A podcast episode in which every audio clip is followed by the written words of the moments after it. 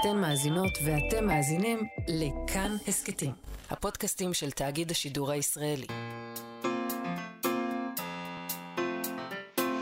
מה שכרוך עם יובל אביבי ומה יעשה לה. שלום, צהריים טובים, אנחנו מה שכרוך, מגזין הספרות היומי בכאן תרבות. אפשר לשמוע אותנו ב-104.9 ו-105.3 FM, וגם ביישומון של כאן, או באתר של כאן, ובשלל יישומוני ההסכתים. עורכות ומפיקות את התוכנית שלנו נועה בן הגיא ואלכס לויקר, על הביצוע הטכני יובל יסוד, שלום יובל אביבי. שלום, מאיה סלע. תשמעי, לפני בערך שבועיים דיברנו כאן עם אה, פרופסור אלי שאלתיאל, העורך של ספריית אופקים בהוצאת עם עובד, והוא פרש מהתפקיד. דיברנו איתו לרגל פרישתו מהתפקיד, והודענו גם על, התפ... על המחליף שלו, דוקטור אבי שילון. אה, שנכנס להיות העורך של ספריית אופקים בעם עובד, והיום אנחנו נשלים את המעגל. איך אני אוהב דברים כאלה? closure. כן, יש לנו closure. closure שהוא כולו התחלה חדשה. אמת. אנחנו נדבר היום עם דוקטור אבי שילון לרגל כניסתו לתפקיד. נשאל אותו מה החזון שלו ואיך בונים ספריית ספרי עיון. שאלות די גדולות. אולי נתחיל עם שאלה יותר קטנה. מה נשמע? מה נשמע, כן. אוקיי. איך הולך? ואיך הולך, ושאלה שנייה זה איך בונים ספריית ספרי עיון. בדיוק. אה, גם תהיה לנו פינה אה, שפה אחת ודברים אחדים. זו פינת התרגום שלנו, ואנחנו נדבר עם דנה כספי אה, על הספר סתיו גרמני של סטיג דאגרמן. אה, שהיא תרגמה, אני מקווה שאמרתי את זה נכון, נשאל אותה. אה, היא יש תרגמה לך את זה נורא מש- קטע עם איך להגיד נכון שמות. כן, אני בקטע של לטעות. אה, הוא לא, שוודי, איך אני אגיד? שוודי, הוא יגיד- בדיוק. הוא יגיד נכון מה יעשה לה, אני אגיד מחר נכון סטיב דאגרמן. זה העסק בינינו. כי יש שם שני א', לא יודע, דאגרמן. זה לא אמור להיות מסובך, דאגרמן. מה שמסובך זה הספר. כן. זאת אומרת, הוא לא מסובך לקריאה, הוא מציג רעיון מאוד מאוד מורכב.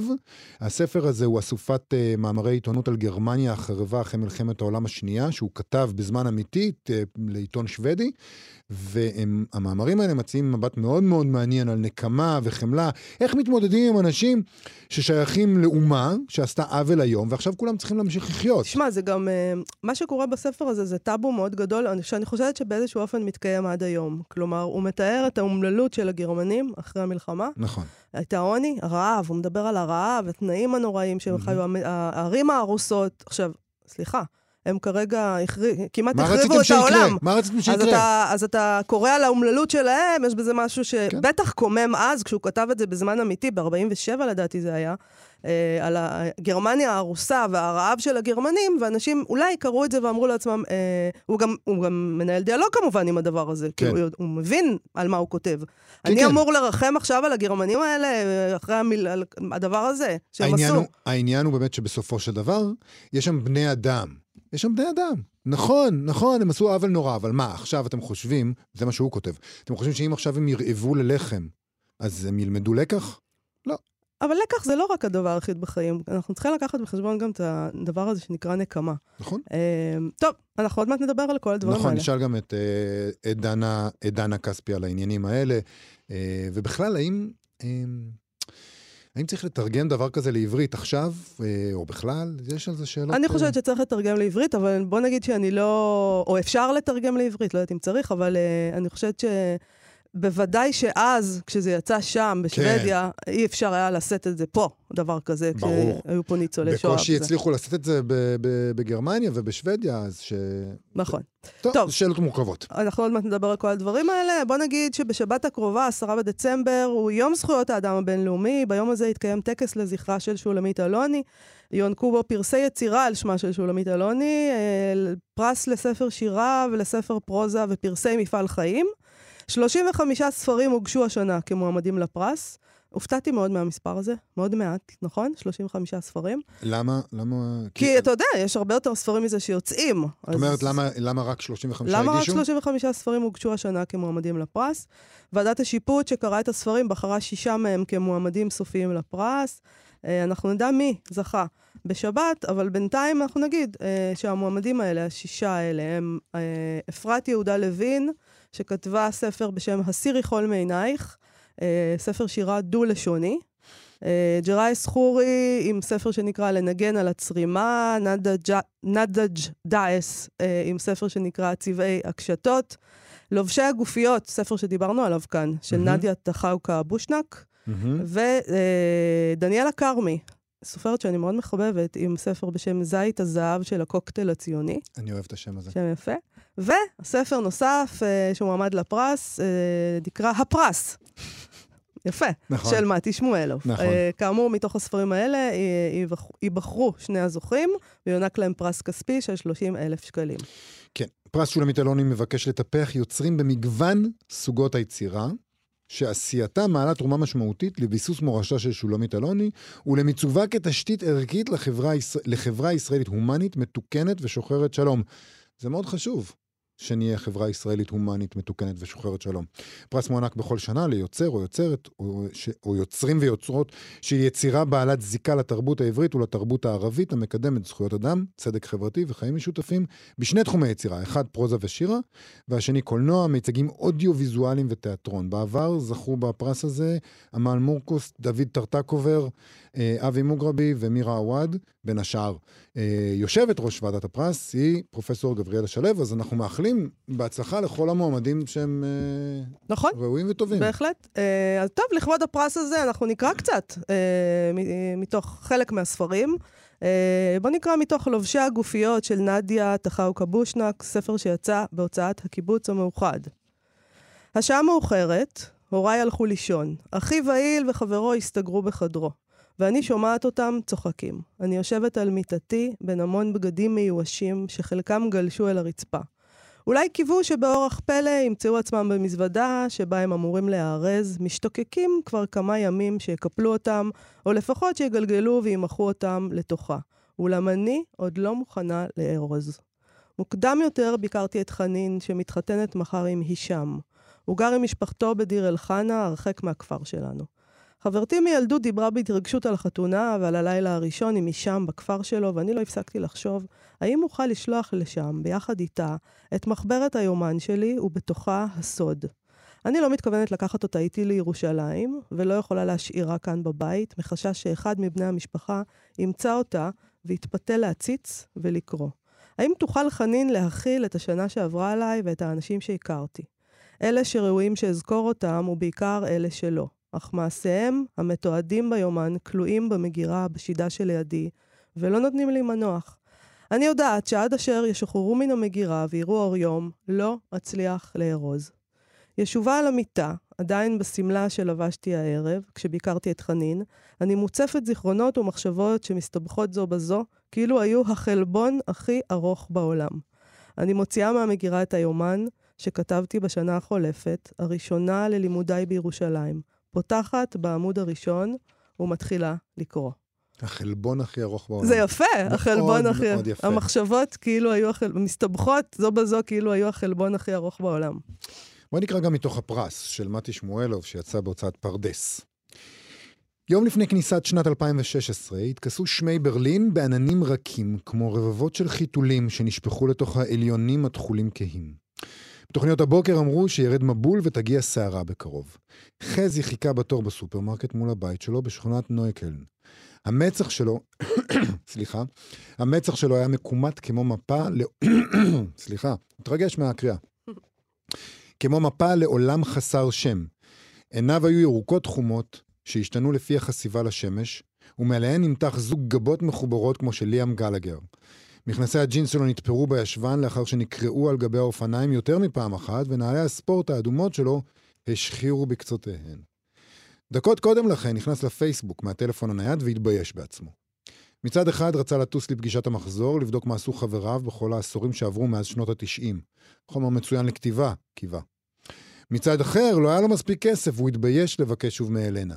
לא שאלנה הייתה מסכימה לתת לו כסף אחרי שהבטיח לקנות שולחן חדש למטבח, והלך ובזבז את כל הכסף בלילה אחד של הרצת שורות של קוק. וזאת לא הייתה הפעם הראשונה, רק שהפעם היא תפסה אותו על חם בשולחן העבודה כשחזר מאוחר מהבר. ברגע הזה הבינה שיש לו בעיה רצינית ודרשה ממנו לטפל בעצמו.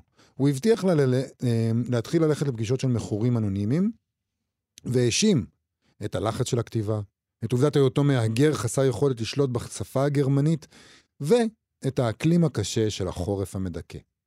דבר אחד לא אמר לה, שהיא הפכה את הסקס הכיפי שלהם לעבודה מסובכת במטרה להביא צאצא לעולם. ובכל זאת, בתוך תוכו ייחל להשיל את עורו, להתעורר עם צאצא שיקרא לו אבא, שני הזרמים המתנגדים הללו, לברוח מהאבהות ולהתקרב אליה, בראו בו עליות וירידות. ביום אחד חש שההיריון נכפה עליו, וביום אחר התגאה בדבר מול חבריו. וככל שלא היה שלם עם המילים שיצאו, שהוציא מפיו, כך היה פורק את זעמו על אלנה.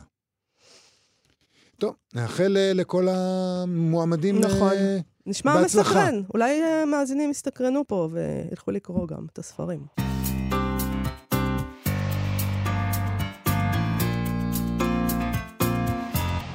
דוקטור אבי שילון הוא העורך החדש של ספריית אופקים, סדרת ספרי עיון של הוצאת העם עובד, והוא מחליף את פרופסור אלי שאלתיאל, שערך את הסדרה מאז 1987 ופרש לאחרונה. דוקטור אבי שילון הוא היסטוריון, אה, הוא גם פובליציסט בעיתון הארץ, הוא פרסם שלושה ספרים, האחרון שבהם נקרא תוגת השמאל, שבו הוא עקב אחר יוסי ביילין, קדמו לו הספר בן גוריון אפילוג שיצא בעם עובד, ובגין, על מנחם בגין כמובן, שגם יצא שם. אנחנו רוצים לדעת מאיפה הוא בא ולאן הוא הולך, ומה התוכנית?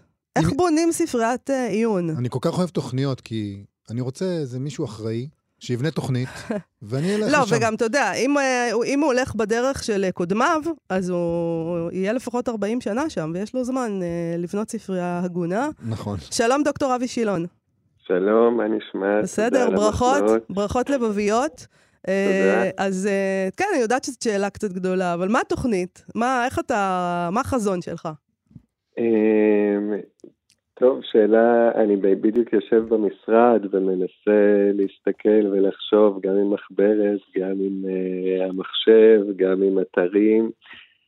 Uh, שאלה טובה, יש לי, uh, בוא נגיד ככה, אם להיות קונקרטי, uh, לא, בוא נתחיל לא עם להיות קונקרטי. אוקיי.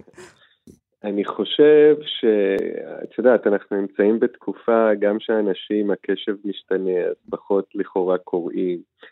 גם העולם עצמו משתנה, גם בישראל, גם באמריקה, גם בכלל, זאת אומרת מבחינה פוליטית, מבחינה חברתית, מבחינה טכנולוגית, וזה עוד יותר אתגר, כי אני חושב שספרי עיון אה, הם משהו שהוא מאוד... אה, בוא נאמר, אה, מצרך שהוא כמעט חובה לתקופה כזו. אז קודם כל אני יוצא מתוך נקודת הנחה שספרי עיון הם חשובים ויש להם פוטנציאל, אבל הם נמצאים בנקודה שצריך לחשוב איזה ואיך להנגיש ואיך. נכון. ואתה. צריך בעצם לקחת בחשבון גם את טעם הקהל, אה, וצריך לקרוץ לו כנראה באיזשהו אופן. זה דבר שאתה מביא בחשבון כשאתה חושב על דברים מהסוג הזה, יאהבו, לא יאהבו, אנחנו נצליח למכור, לא נצליח למכור. אז אה, זאת שאלה טובה, כי, כי מצד אחד יש את הטעם הפרטי שלי.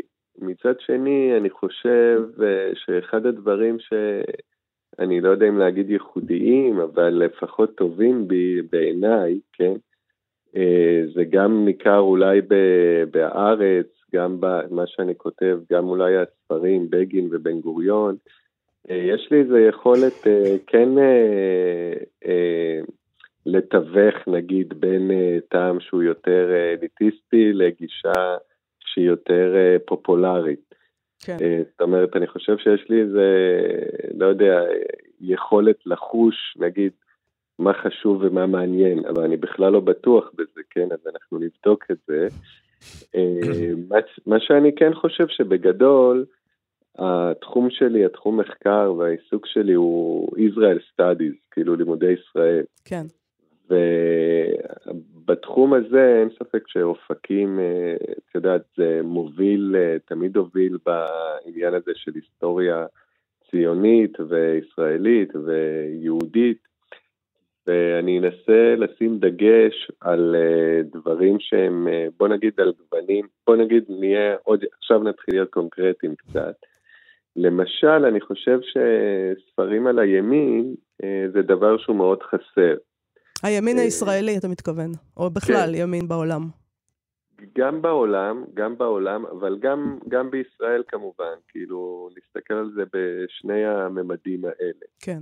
אה, גם מבחינת, אה, נגיד, יש דיבור גדול על מזרחים ואשכנזים, ואולי צריך גם רוסים ואתיופים וערבים. אז גם במובן החברתי, אני חושב שצריך לשים דגש על ספרים שיהיו טובים ומרעננים ויותר פונים לתחום הזה. זאת אומרת, בוא נגיד את זה ככה, אם אחד הספרים הקלאסיים של אה, אופקים זה ברל של אניטה שפירא, שהוא באמת ספר מעולה, כן. אז זה צריך להיות פחות ברל ויותר אה, אנשים אחרים כרגע, כן? אה, שוב, לא מבחינת ה... בעד או נגד, זה כל אחד שיחליט לבד, אלא מבחינת הפריית השיח. כי מה? כי המפאיניקיות, אה, דיברנו עליה מספיק? באיזשהו מקום כן. כאילו, אתה יודע, לא באופן נחרץ, אין פה דברים שהם נחרצים. אבל uh, תראה, אני חושב למשל, אני אגיד את זה באופן כללי, משהו סביב כהנא. יש איזשהו מחקר שהוא מאוד מעניין, כאילו בהקשרים האלה גם יותר קל לי, כי זה התחומים שאני עם אנשים בחו"ל ובישראל. הוא דבר שהוא חובה. כאילו, אנחנו לא יכולים, uh, אתה יודע, לקרוא ולהתעניין uh, ב...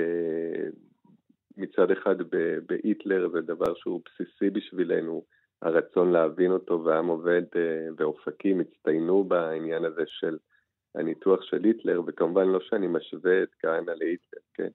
אבל במובן הזה שאני לא, אני רוצה שאנשים שהם קוראי אה, אופקים ועם עובד, יהיו פתוחים לקרוא גם uh, דברים שהם באמת רלוונטיים לחברה הנוכחית. וזה אומרת... קורה עכשיו גם, זאת אומרת, אה, זה באמת uh, מוזר שלא לא נדבר על זה ולא יהיה שיח על זה כן, ולא זה מוזר, יכתבו על זה. זה מוזר שבקרב, נגיד, השמאל אה, האינטלקטואלי בישראל, יש נושאים שהם טאבו, פנים-ישראלים, בזמן, אני חושב שלזה התכוונת, בזמן שהיטלר, אנחנו אומרים, אוקיי, היטלר הוא כבר לא טאבו, אבל הנה, יש נושאים שהם להבדיל, כן טאבו. להבדיל, כן. ב- ב- בול, כי למה אני מעלה את זה? כאילו, אנחנו גם, אתה יודע, אנחנו מיודדים ומכירים, אז אנחנו יכולים לדבר בחופשיות, אז אני בשבוע, שבועיים האחרונים, אה, ניסיתי קצת לבדוק עם אנשים שהם כאילו קוראים קלאסים של אופקים. ואז קיבלתי בדיוק את התגובה הזאת, לא, על כהנא אני לא, לא ארצה לקרוא, אבל היטלר בטח. Mm. אז יש פה משהו שהוא מוזר, ואת הדבר הזה אני ארצה...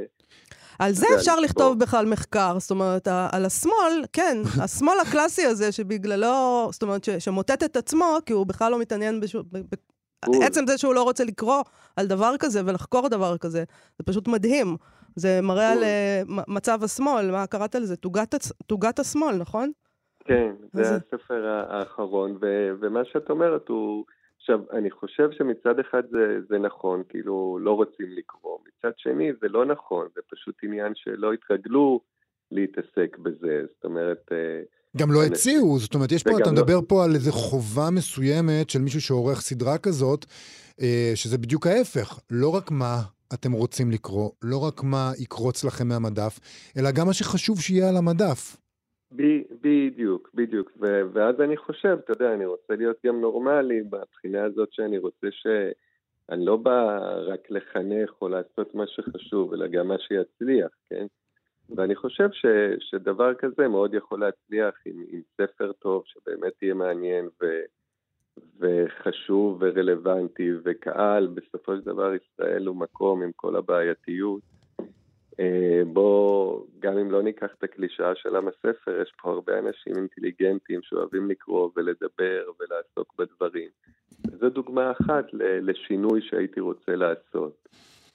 אה, זה, אני רוצה כבר להגיד שאני... אנחנו רוצים לקרוא את זה. אני רוצה לקרוא את הספר הזה. כן, תשלח. תשלח לנו עותק אם אפשר, ו... והצעות למרואיין.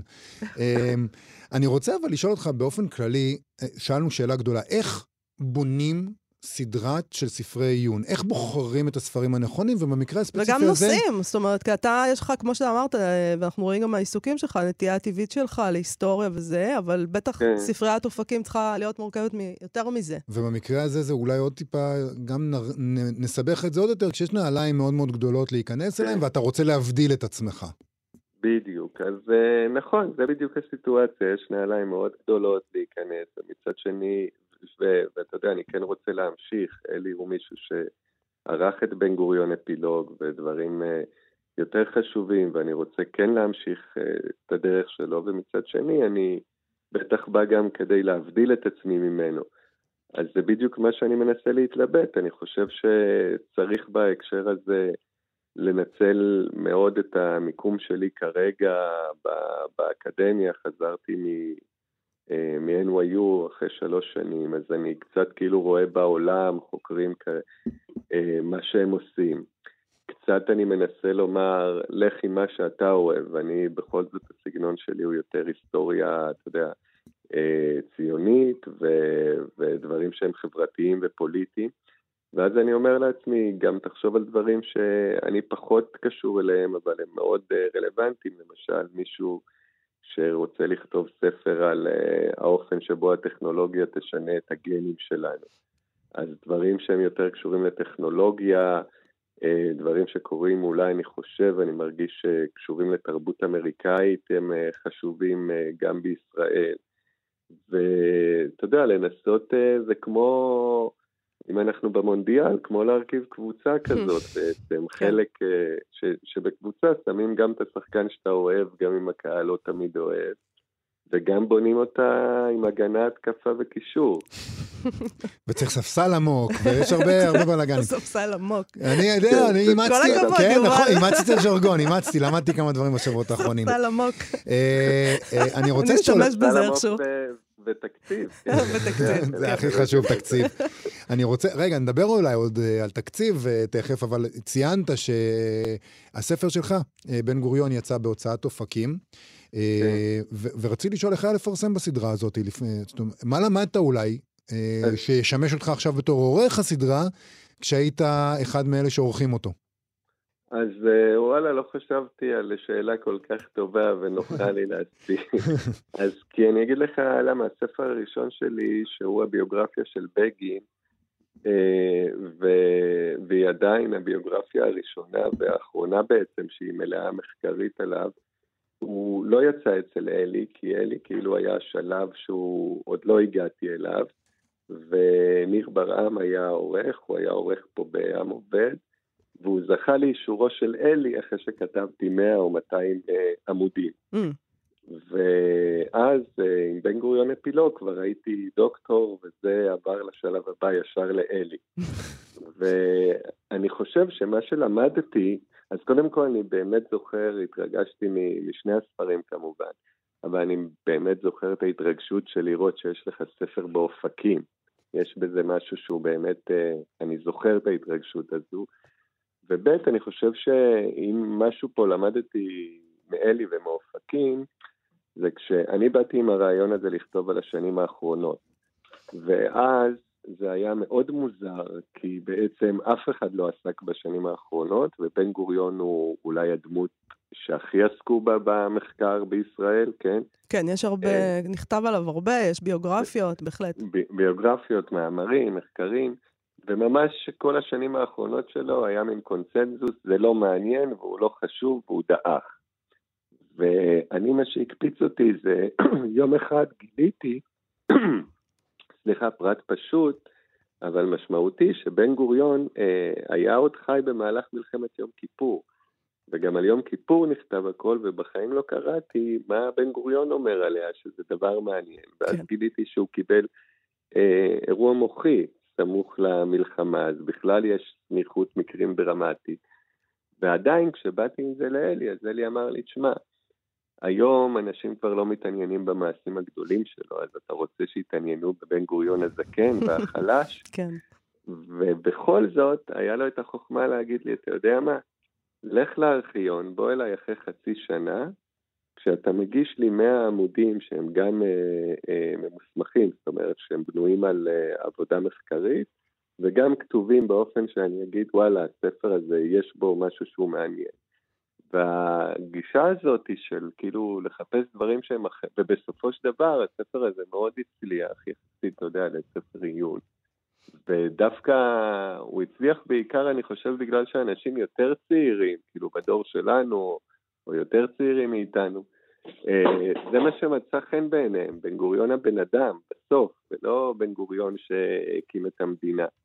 אז מין גישה כזו, אה, אני חושב שהיא גישה טובה, זאת אומרת, לחפש איזה משהו שיש בו איזה טריק מיוחד, אבל עדיין יש בו איזה קלאסיות, כאילו זה בכל זאת לכתוב על בן גוריון.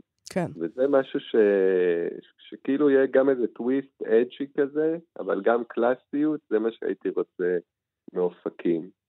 אנחנו, אה, זה נשמע אנחנו טוב. מחכים לך. מחכים לספר הראשון ולספר על כהנא. אנחנו, אה, זה נשמע בדיוק הדברים שצריכים ושאנחנו רוצים לקרוא. דוקטור אבי שילון, אז, אה, רק מילה אחת, זה גם מעודד אותי, כאילו, השיחה הזאת, כאילו, מבחינת הכיוונים. אנחנו- אם היא הייתה לנו תרומה כלשהי, מיד אנחנו לוקחים עליה קרדיט ושמים את זה בוויקיפדיה שלנו. דוקטור אבי שילון, תודה רבה. לך והמון בהצלחה. תודה רבה לכם. להתראות. עכשיו, שפה אחת ודברים אחדים. אנחנו מה שכרוך בכאן תרבות, חזרנו עם הפינה שפה אחת ודברים אחדים, שזאת פינת התרגום שלנו. הפעם אנחנו עם דנה כספי, מתרגם את הספר סתיו גרמני של סטיג דגרמן, שיצא בהוצאת אפרסמון, היא תרגמה אותו משוודית. זה ספר מיוחד מאוד שכולל אה, רשימות שהוא כתב אה, לעיתון, לעיתון שוודיה, על החיים בגרמניה הרוסה והמופצצת אחרי מלחמת העולם השנייה, והן שונות מאוד מהיחס שקיבלו הגרמנים דאז מרוב בני האדם. רוב בני האדם סליחה, ראו בגרמנים דבר לא אנושי, אה, שהביא את הצרות שלו על עצמו. אה, בחרתם בהיטלר בצורה דמוקרטית, עכשיו תאכלו את הדייסה הרקובה הזאת שבישלתם. גם לא צריך לרחם אפילו על הגרמנים, על העם הגרמני, לא צריך לעזור להם. אה, הוא כותב כך: עיתונאים דרשו ממי שזה עתה חוו את הסתיו הגרמני הזה, סתיו גרמני די היום, הוא מתאר שם את הרעב ואת העוני, חיים בתוך בית מוצף במים, באמת מתאר שם משהו די מזעזע. אז הם מצפים אה, מגרמנים שזה עתה חוו את הסתיו הגרמני הזה, שילמדו מאסוניו.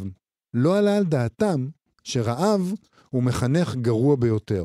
מי שרעב באמת וחש, וחש חוסר אונים מוחלט, אינו מאשים את עצמו ברעב שלו, אלא את אלה שמהם, לדעתו, היה יכול לצפות לעזרה.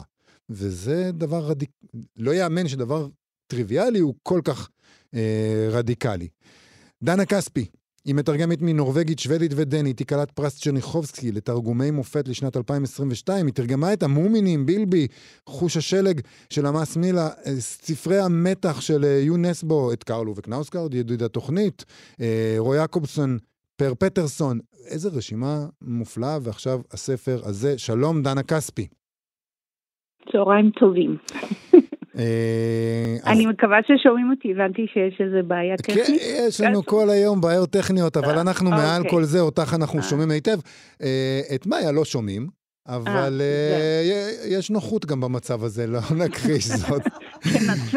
אני הולך לנצל. את זה. אה, קודם כל, אני רוצה לשמוע קצת על הסופר הזה. ההקדמה הזאת מתארת אותו כילד הפלא של עולם הכתיבה השוודיה. זה נכון, הוא היה ילד הפלא, הוא עדיין נתפס כשם דבר בשוודיה? כן, השם דאגרמן באמת אה, עדיין אה, מהלך קסם על אנשים, למרות שהוא בעצם לא מיצה את הפוטנציאל. הוא מת בגיל צעיר, וזה היה מזמן, ו- ובכל זאת, אה, אני חושבת, הכתיבה שלו, וזה גם מורגש בספר הזה, הייתה מאוד אה, ייחודית. היה לו סגנון. מעבר, אה, אני מניחה שנדבר על הספר הספציפי ומה הוא אומר בו, אבל גם מבחינה סג- סגנונית נטו, ואיך שהוא ניגש לדברים, הוא היה יוצא דופן. אני חושב שברגע שקוראים את הספר הזה, תכף נדבר עליו, אה, אה, מרגישים אה, שיש שם משהו יוצא דופן, לא רק בכתיבה, אלא גם בנקודת המבט. והוא היה בחור מאוד צעיר כשהוא כתב את, ה, את הטקסטים האלה. נכון, הוא היה אה, בן 23, אה, והוא היה אדם שבא מ... כלומר, הוא לא היה מאוד פעיל פוליטית, אבל הייתה לו עמדה ברורה לגבי אה, פוליטיקה, הוא היה סוציאליסט, סינדיקליסט, אה, ואני חושבת, אני לא יודעת, זה, זה ההשערה שלי, שהוא הפתיע את עצמו גם ב- בתחושות שהמפגש הזה עם גרמניה של אה, סתיו 46 או, אה, עורר- עוררה בו. אמ, הוא נשלח, אה, כמו שאמרת, על ידי עיתון אקספרסן לדווח. עכשיו צריך לזכור ששוודיה הייתה ניטרלית, או כמו שאומרים בירושלים, עלק ניטרלית, כן. אבל אמ, אני חושבת שאם בסוף המלחמה, כשהיה ברור מי הפסיד, שוב, אני, כל המילים של הפסיד, ניצח וכולי, זה הכל במרכאות, כי אין דבר כזה במלחמה באמת. אני חושבת שהייתה גם שם איזו אווירה אנטי-גרמנית מאוד חזקה. איך התקבל הספר הזה? זה לא הייתה. זאת לא הייתה שערורייה? שמוציאים ספר כזה, שבו אנחנו עכשיו שומעים על מצבם הנוראי של הגרמנים בעצם? אני לא חושבת שזה עורר שערורייה, אני חושבת שזה עורר עניין גדול, כי בעצם אה, זה מה שהיה חסר כל התקופה האיומה הזאת, לראות אנשים כבני אדם. ואני חושבת ש... צריך לזכור, כמובן, שבתור שוודי, שוודיה לא, לא עברה את הזוועות שעברו מדינות אחרות תחת כיבוש. אז דווקא להוציא את זה בשוודיה היה צעד חכם. אחר כך לתרגם לשפות אחרות זה לקח קצת זמן, אני חושבת, כי, כי באמת יותר קשה, מדינות שנכבשו על ידי הגרמנים, היה להם יותר קשה לקבל את נקודת המבט שלו, אבל חשוב להגיד, הספר הוא אמביוולנטי, זה לא ספר חד משמעי, תראו זה מסכנים, בואו נרחם עליהם. לא, נכון, לא, ממש, נכון. ממש לא, ממש לא, כן. אבל את, את מדברת על התרגום ועל העובדה שהיה קשה לתרגם אותו לשפות אחרות, מן הסתם, אה, על אחת כמה וכמה לעברית. אז אני חייבת להודות שלמרות החיבה לדאגרמן, זה סוג הספרים שלא העזתי בכלל לנסות להציע להוצאה ישראלית. ו, ולכן אני מודה מאוד ליואב רייס מהפרסמון, שהוא יזם את זה, בעצם התעוזה היא שלו. אמ, והוא פנה אליי ומאוד מאוד שמחתי לתרגם את הספר, כי עכשיו אפשר להגיד שהוא נעשה עוד יותר רלוונטי, אבל הוא היה בעצם רלוונטי לנו כישראלים אה, תמיד, מ- מרגע פרסומו. אמ, פשוט אה, לראות מה, אני, אני חושבת שזה בכלל אפילו לא בסגנון של אה, תראו גם האויב סובל וכולי, אלא פשוט לראות אנשים ואת המורכבות האנושית. אמ, אז בואי נדבר טיפה על מה שיש בתוך הספר. אנחנו דיברנו, הרחבנו בעיקר לגבי הרשימה הראשונה שלו, שנדמה לי שהיא הוספה לספר מאוחר יותר, נכון? כן, כן. שנושאת את השם הזה, סתיו גרמני, אבל בגדול, מה יש בספר הזה ש, ש, שכל כך יוצא דופן? יש בו כמה וכמה רשימות. אז אה, בעצם זה, זו אסופה של רשימות מהביקור שלו, אה, שערך פתאום אני לא בטוחה אם זה היה שבועות או חודשים. בכל אופן, הוא לא, הוא לא התגורר שם, הוא הסתובב ברחבי גרמניה, המופצצת, הארוסה, הרעבה, והוא ניסה אה, בעצם דרך סיפורים קטנים אה, להראות את המורכבות של, אה, של כל הסיטואציה, גם מדינה ש, שמנסה להתאושש משלטון אימים ארוך, גם מהפסד צורם במלחמה. גם, והוא עושה את זה דרך ה, בעצם, אה, ברוב המאמרים, דרך התמקדות בסיפורים קטנים ויומיומיים וחומריים. כלומר, הוא מדבר המון על רעב, על, אה, על הציפייה מאנשים שינקטו עמדה אידיאולוגית או ערכית. הוא אומר, איך אפשר לצפות מהם? הם רבים על כל תפוח אדמה, והם גרים במרתפים אה, מוצפים, כמו שהזכרת. הוא אומר, הוא אומר שם, אה, הוא כותב, רעב הוא סוג של אי כשירות. איך אתם נכון. מצפים מהם בעצם בכלל לחשוב על משהו כשהם נכון. ככה? Uh, ברשימה הראשונה גם יש בעצם היא קצת ביקורת עיתונות. הוא כותב על העיתונות בעצם ועל איך שהיא מתארת את הסיטואציה הזאת. Uh, על העיתונות שבאה אל האנשים הרעבים האלה ואומרת להם, היה לכם יותר טוב בזמן של היטלר? וכשהם אומרים כן, אז אומרים, אה, אז הנאציזם עוד קיים בגרמניה. בדיוק, ואת זה אנחנו אה, מכירים מאצלנו, אם יורשה לי לומר, ובלי להשוות וכולי, אבל שהעיתונות מגויסת לנרטיב, כלומר, אה, העיתונאים שבאו, רובם היו מבעלות הברית, בא עיתונאי אמריקאי, אז הוא בעצם שומע מה שהוא מצפה לשמוע, הוא לא מסתכל על, ה, על הנסיבות. ש... וצריך להגיד כן. גם שהוא אומר, אל, אל תסתכלו כל כך על הדברים הרעים שקורים. זאת אומרת, לא כל מי שאומר היה לי יותר טוב תחת היטלר כש, כשהוא רעב והילדים שלו ישנים בתוך שלולית, אז זה סימן לנאציזם, אבל מצד שני הוא אומר, גם אל תתרשמו כל כך כשתהיה פה דמוקרטיה. כשיש פה בחירות דמוקרטיות, גם אה, אתם חוגגים את זה סוף סוף בגרמניה, אחרי שנות האימים האלה, יש בחירות דמוקרטיות, גם מזה אל ת, תשמחו כל כך. נכון, והאמת שזה ספר שתרגמתי לפני יותר משנה, אז הצצתי קצת לרענן את זיכרוני. ופתאום, למרות שהפרקים שעוסקים בסבל הגופני, החומרי, הם מאוד מאוד חזקים, וקשה קשה להתנער מהם, אבל בעצם הפרק הכי מטלטל הוא בעצם הפרק שבו הוא כותב על הדור האבוד, שהוא אומר, אה, אחרי 12 שנים כאלה, מי, ש... מי שהיה אה, רלוונטי ברפובליקת ויימאר הוא כבר זקן. ומי שאמור היה לגדול בשנים האלה ולהיות מין עתודה של מנהיגים דמוקרטיים, הוא לא, לא, זה, לא, הדור הזה אבוד, כי הם גדלו כנאצים. ובעצם אה, זה מבחינתי, כמו שאמרת, זה המסר שהדמוקרטיה היא לא דבר כל כך פשוט אה, לבסס, וצריך בשביל זה חינוך, ו... והיא הייתה מאוד שבירה באמת, הדמוקרטיה, בשנים הראשונות, תחת הכיבוש של בעלות הברית. לא- נדמה שהדמוקרטיה תמיד uh, במצב קצת שביר. Uh, אני רוצה uh, לשאול אותך, את יודעת, אנחנו מדברים הרבה פעמים על אתגרים בתרגום. איך מעבירים דברים לעברית? כשמתרגמים לעברית כמובן, אבל פה יש לנו נדמה לי, איזה מין משחק כפול כזה. כי הרי בדרך כלל אנחנו שואלים אותך, אנחנו אומרים, וואו, איך uh, תרגמת את השוודים ואת הדנים ואת הנורבגים לעברית כשהם כל כך שונים מאיתנו, ויש להם uh, שלג ופיורדים וכל זה. ופה לא רק שאת את מתרגמת משוודית, אבל תרבות גרמנית. זאת אומרת, זה מין משחק כזה שהוא יותר מורכב מבדרך כלל.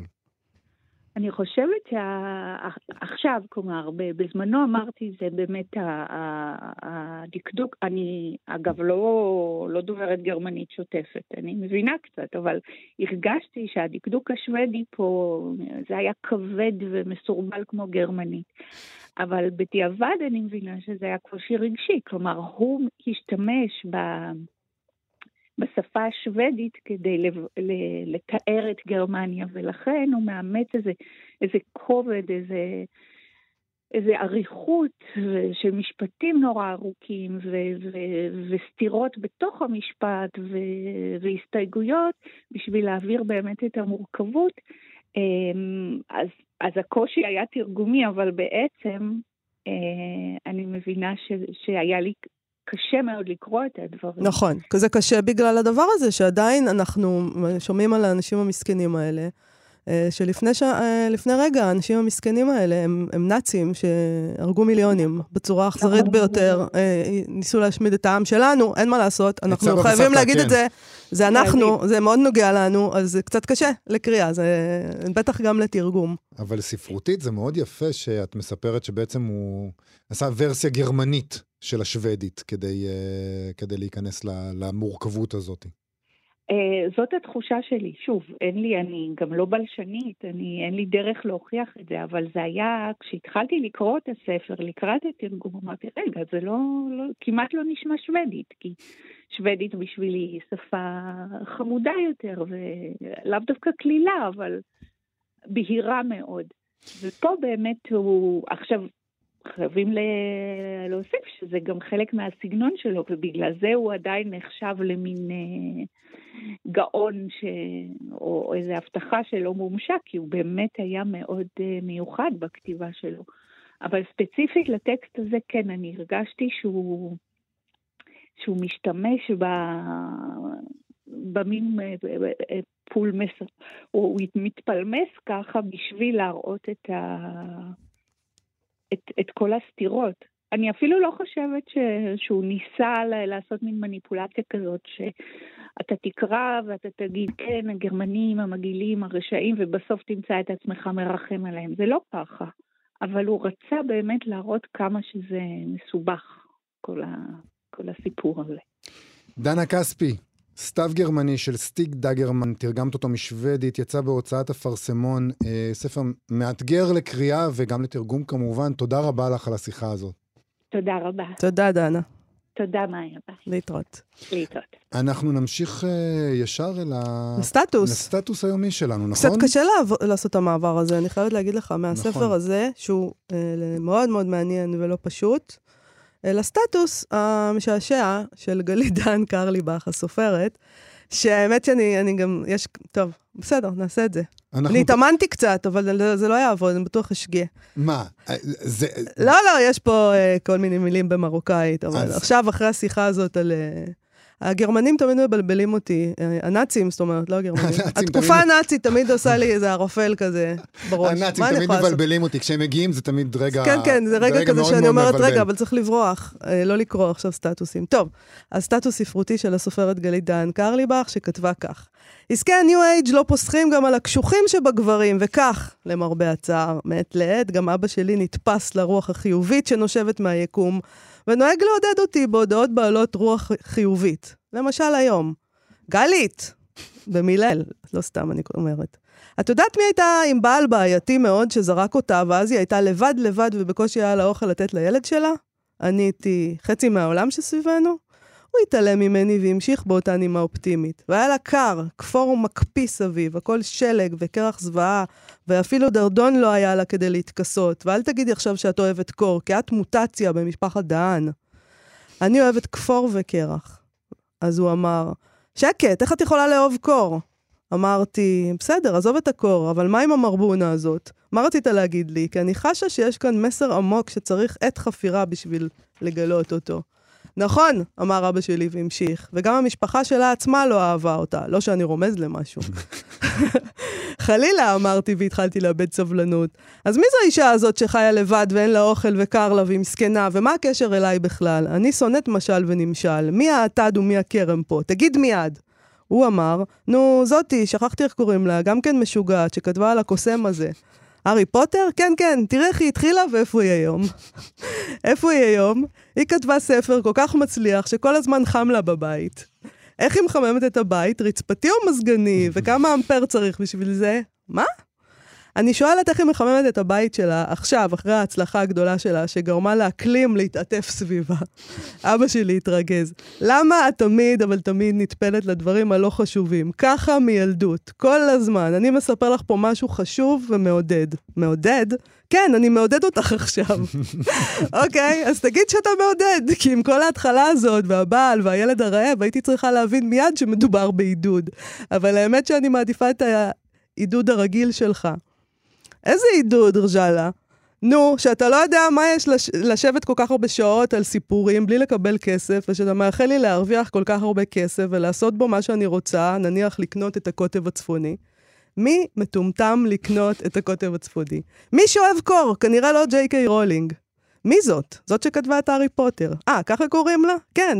אבל אם יהיה לך קר, לא חבל שלא תקני בכסף הזה חימום טוב, אבל אני אוהבת קור. נכון, כוחה, נכון. זה פשוט נפלא. זה נהדר. וככה נודע לי גם, אה, בדרך הזאת, שעוד כן. רגע גלית דהן קרליבך אה, מוציאה ספר, עוד ספר, עוד רומן, באחוזת בית. סתם, אז הנה, news. אנחנו, אנחנו מחכים גם לזה כמובן, אבל אני חייב להודות שאני מעניין הוא היה מצחיק, כי אני- היא די מצחיקה. רוצה לשאול, אה, האם, אה, האם המו- ה- להסתכל על ג'יי קיי רולינג אהה, כאיזה מופת ומודל, כן. זה כולל את הכל כולל הכל? לא, אבא, אני חושבת, תראה, אני לא אכנס לפרשנויות של אבא של גלית דהן קרליבך, אבל אני חושבת שהוא חושב על הכסף. כן, ברור. זה מה שזה כולל. זהו. זה הכל. אוקיי. זה מספיק. כי הכסף, ברור. גלית דהן קרליבך תעשה מה שהיא רוצה אחר כך. אבל אה, שיהיה לה זה את נכון, הכסף. אבל השאלה היא האם ג'יי קיי רולינג של היום כן, הייתה נהיית לולא היה לה כל כך הרבה כסף. היא באה עם מטען. וואו, איזה פילוסופיה. היא באה עם מטען, ג'יי קיי יובל, רולינג. זה עמוק מדי. יכול להיות שכשאתה מצליח ונעשה מאוד מאוד uh, עשיר, אז זה גורם לך להשתנות בעוד אה, אפיקים אתה שלא מתכוון קשורים. שהיום היא שבעה ועשירה שבעה כזאת, ולא מעניינת יותר בעצם. בניגוד לפעם שהייתה רעבה והיה לה קר, ואז היא הייתה מעניינת. Hmm, מעניין, אוקיי. זה פרשנות אחת לדברים שאני אמרתי, ועם הפרשנות המעודדת הזאת, היה לנו הרבה אה, קור היום, נכון? היה קור אה, סתיו גרמני, היה לנו היטלר, היה כן. לנו ג'יי קיי רולינג, אבל אנחנו בחוץ די חמים, ואנחנו אה, נצא אל החום הזה. עד כאן תוכניתנו להיום. תודה לאלכס לויקר ונועה בן הגיא על העריכה וההפקה, תודה ליובל יסוד על הביצוע הטכני. בואו לבקר בעמוד הפייסבוק שלנו, חפשו אותנו, מה שכרוך בפייסבוק, ישר תגיעו. אנחנו נהיה פה שוב מחר. להתראות. להתראות. אתן מאזינות ואתם מאזינים לכאן הסכתים, הפודקאסטים של תאגיד השידור הישראלי.